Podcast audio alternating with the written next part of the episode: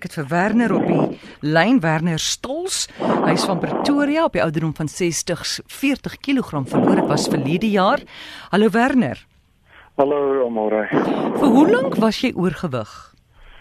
Basies my hele lewe lank. Ehm um, ek was eintlik net kort geleenthede ehm um, omtrent toe ek uh, getroud was op uh, 21 en weer later hier by 30 het ek so 'n bietjie gewig verloor, maar Ek was eintlik my hele lewe lank was ek oorgewig.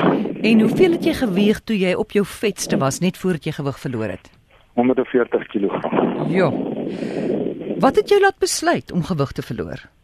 My groot probleem was uh, kroniese pyn en die feit dat ek eintlik glad nie meer energie gehad het om enigiets te doen nie. En jy het nou seker 'n lang tyd het jy kroniese pyn gehad en geen energie nie, maar wat het jou toe nou besluit vandag is die dag? Wat was jou motivering in daai oomblik of inspirasie liewer? Daar het eintlik twee dinge gebeur. Ons het in Europa gaan toer waar ons redelik baie moes stap en uh en mense het gevind dat aan die einde van die dag moes jy pynpille drink want jy kan nie meer nie. En uh ek het uh, soms spontaan geval wanneer 'n mens net in 'n situasie kom wat jy so effens uh, jou voet skeef neersit en dan uh, is die pyn net te groot om te keer dat jy val. Maar ek dink wat uiteindelik die die deurbraak gegee het is ek en my broer het gesit en praat oor hierdie situasie en ek het hom vertel dat as ek net my bene so bietjie kan oefen, hulle net so bietjie kan optel, dat hulle bietjie warm word, dan voel ek so bietjie beter. Dis sê nou hoekom begin jy nie weer fietsry nie nou? Ek het so 'n ou fiets gehad maar in die staat waarin ek verkeer het, het ek nie kans gesien om daai fiets reg te maak nie. So uiteindelik aan die einde van die gesprek het hy vir my gesê nou maar hier is 'n fiets wat wat ek het. Hoekom laai jy hom nie op die vliegtuig en jy vat hom saam nie? En daai daai geskenkie wat hy my gegee het, het die laaste deurbraak gebring en ek het op die fiets geklim en dit saam met 'n gesprek wat ons gevoer het oor hoe 'n mens net so 'n paar uh, veranderingkies aan jou dieet maak, het uiteindelik toe die proses aan die gang gesit. En dit was werklik daai oomblik, uh daai eureka oomblik wanneer jy besef amper soos 'n bekering. Dit is die tyd wanneer wanneer jy nou begin met die proses. En watter veranderings het jy aan jou dieet gemaak? Eintlik baie min. Ehm um, ek het net in plaas van om pap of cereal in die oggend te eet, het ek die dag begin met 'n uh, hoë proteïene dieet soos eiers en kaas en room en daai tipe van dinge of miskien 'n patty. En daar's natuurlik jy kan enigiets doen solank dit nou maar proteïene is. En dan middagete het ek basies geëet wat ek wou. Ehm um, en in die aand het ek ehm um, koolhidrate geëet en die rede daarvoor was maar om vir my energie te gee dat ek die volgende dag kan oefen. En dan twee dinge wat ek uitgeskakel het. Ehm um, ek het suiker uitgeskakel en ek het brood uitgeskakel. Ja, daai is die twee groot goed daai nê. Ja, ja, dis 'n groot probleem. Wanneer jy het toe soos ek verstaan 'n kilogram 'n week verloor nê? Ja, effektief per kilogram 'n week, dis reg. Goed. Ons vat die eerste oproep. Charlotte, goeiemôre. Um, goeiemôre Amorey, jy praat met Karnel. Hoe gaan dit? Goed, dankie Karnel. Vra gerus vir Werner iets. Ek wil vir Werner eerstens sê baie baie geluk en well done. Ehm um, my man ja, self het 54 kg verloor. En ja, soos wat Werner sê, net gesond eet. Ehm um, ek dink dis 'n groot wanpersepsie wat baie mense het. Ehm um, ek wil net weet het jy baie gesukkel om te oor te skakel na jou gesonder eete? Nee, ek het glad nie gesukkel nie want uh ek dink reg in die begin, uh ekskuus, daar was iets wat ek wat ek nie bygesê het nie en dit is dat uh ek het nie na 5 in die aand geëet nie. Okay. So daai was vir my waarskynlik die grootste aanpassing in die begin. Uh want 'n mens is geneig om tot laat in die aand maar 'n bietjie te knibbel en so aan. Ja, presies. So baie daarvoor het ek regtig nie gesukkel nie. Ehm um, ja, dit was eintlik vir my baie maklik geweest. Ag, dit is goed, dit is goed. En weer eens well done, hoor. Ek haal my hoed af soos ek sê my man self 54 kg verloor en hy het al drie volle Ironman kompetisies gedoen. So ek haal my hoed af vir julle. Ja, ek steek nee, eh, weet en dit is 'n belangrike ding wat jy na, wat jy daar noem, want uh een van die dinge wat gebeur is 'n mens wat oorgewig is is eintlik baie sterk want hy hy dra die hele tyd al daai gewig. En dan wanneer jy begin gewig verloor, dan behou jy daai krag. So dit dit gee jou dan 'n baie goeie krag tot gewig voordeel. Dit, en dit is ook om die meeste mense wat dan gewig verloor word dan eintlik baie goed met met goed soos die Ironmans en met fietsry en hardloop hmm. en al daai klas van dinge. Dis interessant. Dankie Karnel vir jou oproep. So eet jy nog steeds nie saans na 5 nie? Ek eet nog steeds nie saans na 5 nie. Uh dit het nou vir my 'n leefstyl geword. Hmm. Uh trouens ek het nou alreeds nog verder uh, gewig verloor. Staan op die oomblik op 96.5, so ek is so 43.5 kg af op die stadium. Uh dit is net nie vir my nou meer 'n fokus om gewig te verloor nie. Ek fokus nou meer om op sterker te word en fikser te word, mm. want ek het 'n paar drome wat ek nog graag wil bereik. Goed, voor ons kom by jou drome, ons vat nog 'n oproep. Chanat, goeiemôre. Goeiemôre. Ek wil net hoor hoe groot rol speel oefeninge? Uh oefening speel definitief 'n rol. Ehm um, maar jy kan gewig verloor sonder om te oefen. So wat ek kan sê is jy kan gewig verloor sonder om te oefen, maar oefening gaan definitief help. Uh veral uh later soos wat jy aangaan. Oefen jy elke dag, Werner? Ek probeer elke elke dag oefen. Uh dis nie nodig nie. Ehm um, ek weet daar's baie mense wat uh wat miskien elke tweede dag uh, tweede dag oefen. Vir my is dit het dit so genot geword dat ek dat ek dit nou elke dag doen. Maar in die begin het ek dit nie elke dag gedoen. In die begin het ek het ek miskien my eerste dag gery en dan 'n dag oorgeslaan omdat ek bietjie moeg was of seer was of wat ook al. Hmm. Ehm um, of gevoel het ek was bietjie oor ys. En uh en so aan verder was dit maar hoofsaaklik uh weet nou is dit elke dag. Goed, ons gaan gou vinnig die hooftrekke vat met ST en daarna gaan ek weer met jou praat. So bly vir my op die lyn en mense kan nog aanhou om te bel. Seker. Werner, wat het dit vir jou huwelik beteken? Skus tog. Nadat jy soveel kilogram, wat's nou al sê maar 45 kg verloor. Uh, wat het dit beteken vir jou huwelik? Wel, ek dink uh Ek het ek het 'n goeie huwelik gehad altyd. Ons het ons het nie regtig ooit probleme gehad nie, maar wat ek kan sê is dat ehm um, omdat ek meer aktief is en meer dinge vir my vrou kan doen en minder van haar afhanklik is. Uh het dit geweldig baie invloed. Jy weet uh dinge soos gras sny. Daar was 'n tyd wat my vrou die gras gesny het. Nou sal ek die gras sny. Ehm um, ek moes haar vra om my te help om ons het die huis van die grid afgehaal om die sonpanele te was uh want dit was vir my geweldig pynlik om op 'n leer te klim. Uh nou kan ek dit self doen. So ehm um, ek dink daar is definitief die komponent dat 'n mens meer aktief raak en en en dat jy in staat is om meer te doen en 'n groter bydrae te lewer tot uh, wat basies gebeur in die huis. Voel jy mense behandel jou met meer respek vandat jy maarder is? Weet jy, dit is baie moeilik om te sê want want my rol het baie verander, maar wat ek wel kan sê is ehm um, ek loop nou dikwels in mense vas wat my al 'n lang tyd ken en dan sien ek die verrassing in hulle oë. En die wat die moed het om iets daaroor te sê want mense is maar baie maar bang om oor gewig te praat en oor veranderende ehm um, uiterlikes. Maar die wat die moed het om iets daaroor te sê, uh, komplimenteer my natuurlik daarvan. Die ouens wat saam met my fiets ry, is geweldig verbaas oor hoe goed ek kan fietsry, veral op my ouderdom. En dan uh, is daar ander wat ek kan sien, die mense wil graag 'n vraag vra. Ehm um, hulle wonder, het hierdie ou siek geword of hoekom lyk hy nou so anders?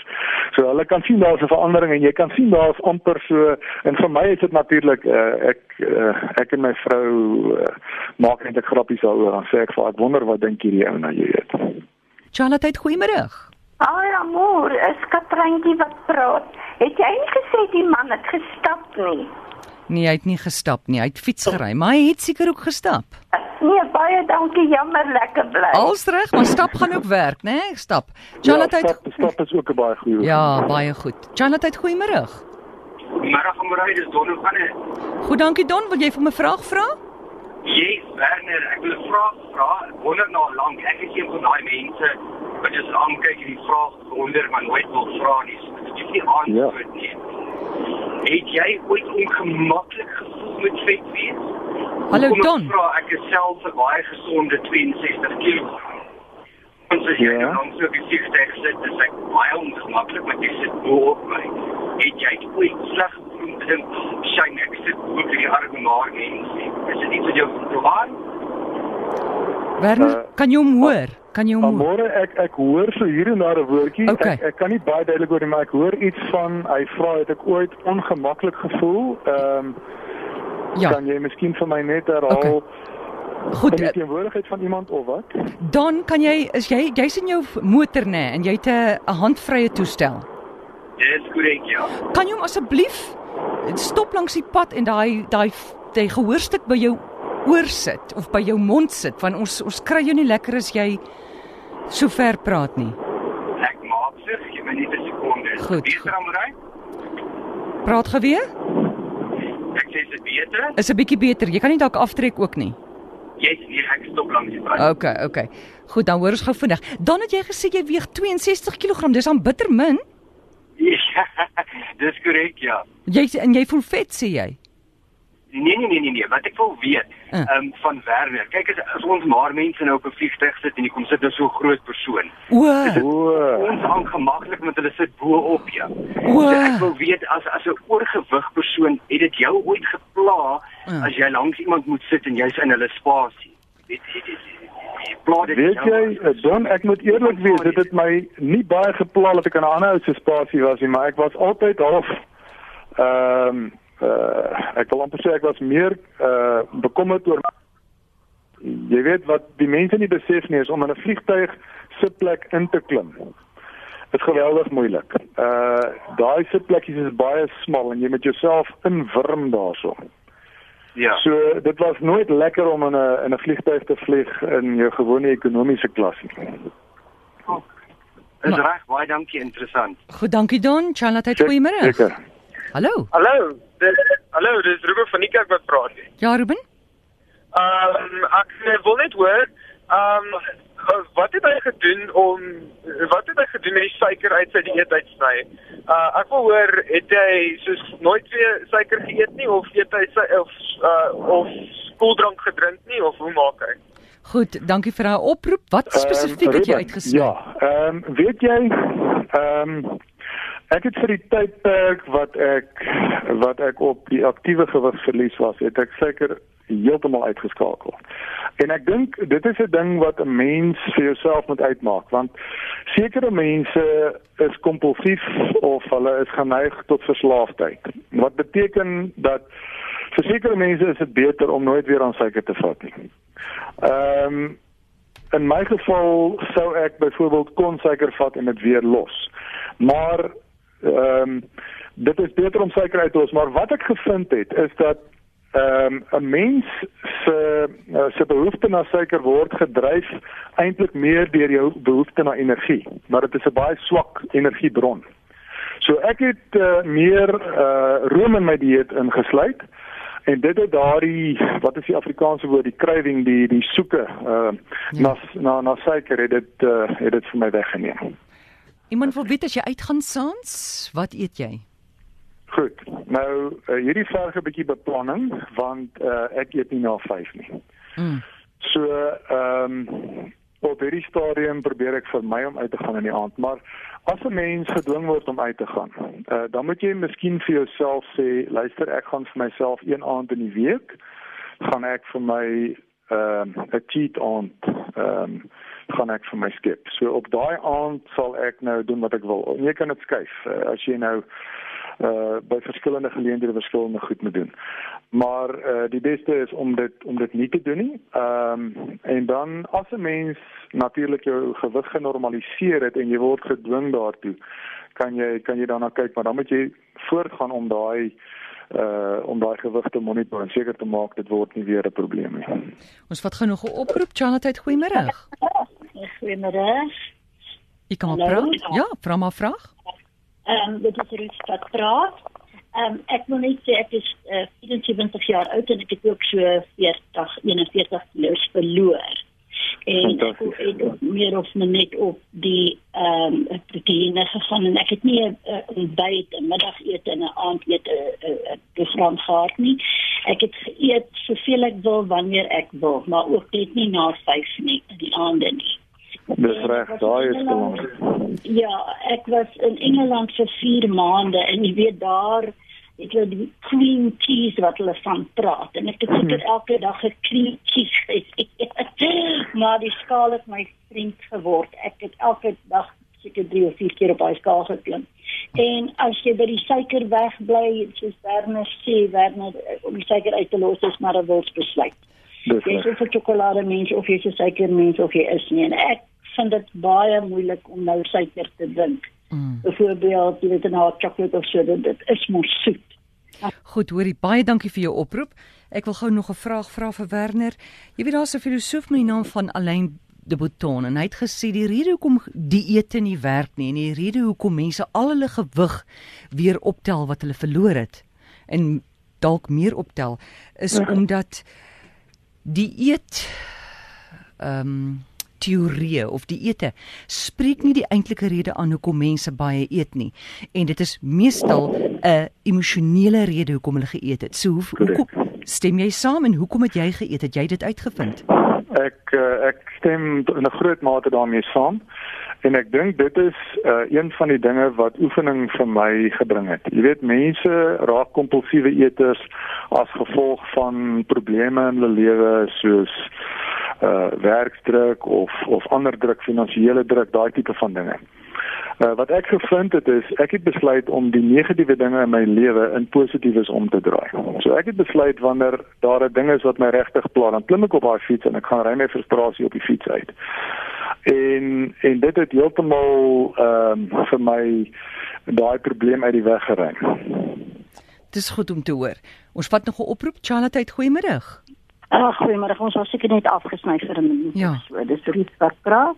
Ek wil maar net vir Werner sê baie dankie vir die inligting van so ek het dit ook maar gevolg en ook maar net 'n besluit. Ek dink die belangrikste is maar om 'n besluit te maak persoonlik en ek het in 2016 November maand besluit ek maar dis nou of nooit nie.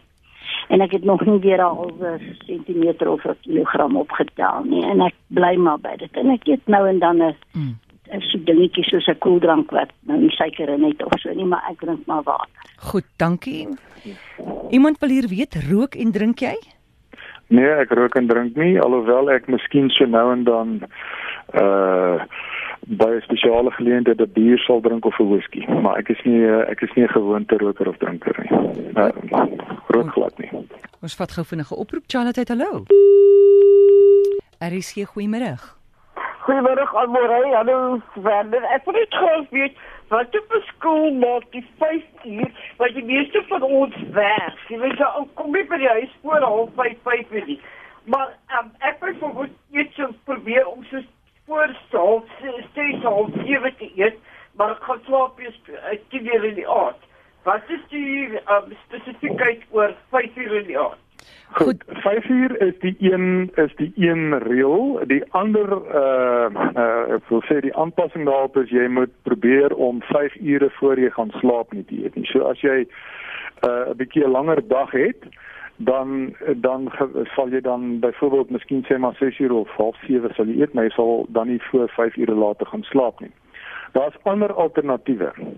Ehm um, ek het byvoorbeeld ehm um, uh vir my 'n shake gemaak wat ek kon gebruik ehm um, sodat as ek in 'n situasie was waar ek nie by die huis kan wees nie uh om te eet nie dat ek dan dit neem en dit vat eerstens jou honger weg en tweedens voed dit jou en dan het jy nie daai probleem nie. Maar daai is 'n is 'n besluit wat jy self sal moet neem vir jou spesifieke situasie. Uh ek verstaan dit is moeilik vir mense wat werk.